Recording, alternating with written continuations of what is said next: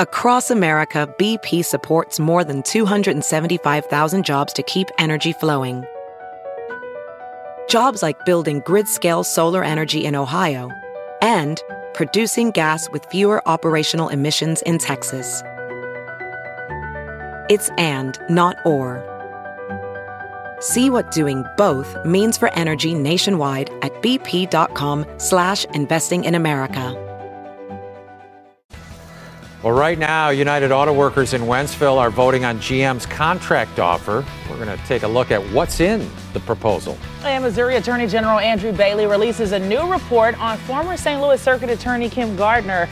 What this report says about his efforts to remove her from office and the events leading up to her resignation. And the buck stops here. The Missouri numbers are in after the opening weekend of firearm deer season. Good morning, everybody. It's Bowtie Tuesday, November 14th. You're watching The Power of Two at 6 a.m. I'm John Pertzborn. I'm Blair Lede. I hope you guys are feeling uh, lovely this morning. Thank Lovely. you for waking up with us. Look at this lovely view. Live look from our uh, Together Credit Union roof cam. And we're checking on Angela Hutti, making sure she's okay because it's cold out there. She's looking at that anemometer. How do you call it? Anemometer? anemometer, yeah. and it's uh, bored this morning. Doesn't have any wind to measure right now. So uh, it is very calm winds, which is good because, as Blair mentioned, it is uh, cold this morning. We're at 36 at Lambert Airport.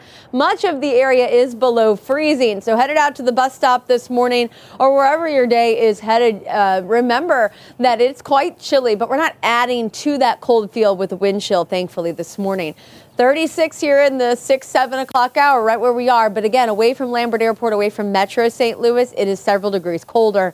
This afternoon, though, look at that nice temperature warm up. Plenty of sunshine today, just a few clouds, and a nice southeasterly wind will boost those temperatures right back into the mid 60s. So, again, though, it is chilly this morning, so don't just think about that 65. Be prepared for that 36 this morning. We'll talk a lot more about how long the mild air sticks around and our next rain chances coming up in just a little bit. But right now, it's time to check in on our roadways. Amelia? We have a new traffic incident, and this is popping in downtown St. Louis. It is on the westbound side of I 70, right past the McKinley Bridge, causing a lot of slowdowns for folks out there. So let me show you what I'm talking about. Here is a live look at that. You can see EMS crews are blocking that far right hand lane, two right hand lanes, in fact. Only two lanes are getting through. You can see all the brake lights and all the congestion that's already forming. Now, this isn't miles and miles worth of congestion. You will be tapping the brakes more towards that McKinley Bridge area, but as you get a little bit closer to the Stan Musial Veterans Memorial Bridge, that is not going to see a lot of slowdowns out there. So maybe budget for a few extra minutes if you're headed that way. Blair and John. United Auto Workers in Wentzville face a critical decision this morning. They are voting right now on whether or not to accept a new contract from General Motors following their recent strike. The Power of Two's Laura Simon is live with a look at how this process works. And Laura, you say people are already lining up there early this morning.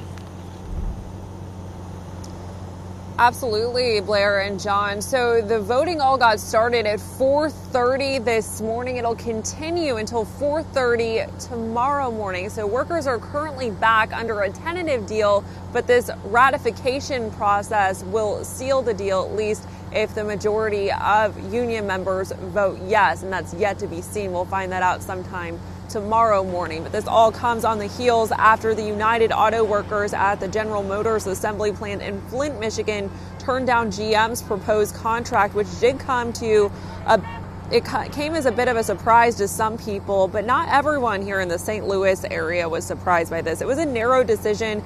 51.8% of people there in Flint voted against it, while 48.2% voted for it. The proposal would have increased workers' starting pay by 25%, raised the top wage by a third, and it would have included cost of living adjustments. Back here in Wentzville, I've been catching up with people I first talked with when the auto workers strike began back in mid September. And at the time, they were asking for things like a nearly 40% pay raise, medical benefits after retirement, and a four day work week. The plant in Wentzville is one of the three original plants where the UAW strike started. A millwright I interviewed tells me that They've been back to work since October 31st when the auto workers reached a tentative deal. And here's what this tentative deal actually entails that people are voting on right now here today. A 25% pay increase, cost of living adjustments, richer contributions to the pension plan and 401ks. It also keeps their health care intact, which was a big sticking point. And they also won the right to strike if the automakers close any plants. In the past, they were not able to do that. I spoke with former Local 2250 President Glenn Coggy, who tells me he supports the deal.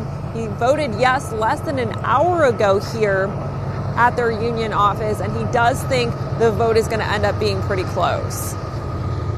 Just the talk on the floor, the general concerns that we aren't getting as much as what we could have gotten. Uh, there's a lot of people that say things like, uh, well, you never take the first offer. Well, this isn't the first offer. Our negotiators have been sitting across the table from corporate negotiators for months, and there's been a lot of back and forth. There are about 3,700 local 2250 members here in Wentzville. And Coggy tells me he expects about 2,000 of those members to actually come out here and cast their vote. And after the voting process wraps up at 4:30 tomorrow morning, the counting process will begin. He expects to hear some sort of announcement on whether or not this goes through uh, sometime between 8 and 9 a.m. tomorrow. But he does tell me he would be surprised if it doesn't pass here in Wentzville. Reporting live in Wentzville this morning, I'm Laura Simon. Thank you, Laura. Well, Missouri Attorney General Andrew Bailey released a long report with details on his effort to oust former St. Louis Circuit Attorney Kim Gardner from office. 5 2's Chris Regnier is live in downtown with details on what's in this report. Chris? Good morning to you. The Kim Gardner report, as Bailey titles it, is 62 pages long. It says that Gardner's knowing and willful dereliction of her duties as circuit attorney created a profound failure and the need to remove her from office. Bailey releasing that report late last night. We are just outside the St. Louis Circuit Attorney's office here, that office inside the Carnahan building just behind us. The highlights of Bailey's report include what Bailey terms Gardner's delay tactics, which he says threatened to defeat the purpose of his writ of quo warranto. That was the legal document used to remove her from office. Bailey's report says that Missouri statutes don't protect the public against what he calls usurpers who may seek public office again. The report concludes that Gardner's pursuit of an advanced nursing degree while holding office showed a lack of accountability. And finally, Bailey says that Gardner failed to effectively manage staffing in her office or provide adequate training. The dispute between Bailey and Gardner went on for months before Gardner finally resigned back in May. Bailey contending that Gardner was not doing her job because she failed to prosecute violent crime. But Gardner argued that Bailey's pursuit to oust her was purely political. Bailey says he published a report to put into the public domain what went wrong in this case, how it happened, and the systems that need to be put in place to prevent this kind of situation from happening again. Bailey saying the public has a right to know about what he calls the mistakes that Gardner made and how the circuit attorney's office was stabilized after she resigned. We are reaching out to Gardner to try and get her response to the report. Gabe Gore is now the St. Louis circuit attorney. He was appointed by Governor Parson after Gardner's resignation. For now, live downtown, I'm Chris Regnier. Thanks, Chris. The United Food and Commercial Workers Union announces it is organizing a campaign for cannabis workers across Missouri. UFCW Local 655 is the first union in Missouri to successfully organize cannabis workers. It has already won union elections in the industry, and after a six figure settlement with Shangri La Dispensary in Columbia, over unfair labor practices. Uh, there was interest among workers. It continues to grow. A 19 year old woman shot and killed early last Friday morning in East St. Louis is now identified. According to the Belleville News Democrat, police say Trinity Bateman was shot in the 4000 block of State Street. Uh, she went to Touchette Regional Hospital where she later died. East St. Louis police say she was shot after an argument. No arrests have been made so far. A name is released of uh, the man in Millstadt that police say was driving around with a fake police vehicle fitted with sirens and emergency lights.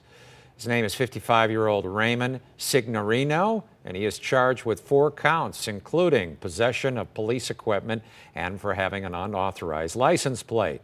Those are both Class A misdemeanors. Millstadt police say they pulled uh, Signorino over and, and took him into custody on Friday. They say if uh, he pulled you over or you had any personal interactions with him, please call Millstadt Police. From our You Pay For It team, millions of dollars for Metro blocked by the St. Louis County Council could finally be freed up today. Council members deadlocked on approving $128 million for bi state transit. Three Democrats voted for the money, but three Republicans voted against it. Now, one of those Republicans, Council member Mark Harder, says he'll support the funding. So his change of heart came after a meeting with Bi State CEO Taulby Roach. Uh, Bi-State has agreed to improvements in the Call-A-Ride program. The money issue could come before the council, county council today and then be approved within weeks. Missouri firearms deer hunting season started this past Saturday, and hunters, they said they had a solid start, and the numbers reflect that. They bagged a total of 90,334 deer during opening weekend. About 53,000 were antlered bucks, 30,000 were does. These numbers are in line with the average of the past five years. Last year's opening weekend was slightly higher with 93,355 deer that were checked. Firearm deer hunting season continues through next Tuesday, November 21st, and it begins this weekend in Illinois.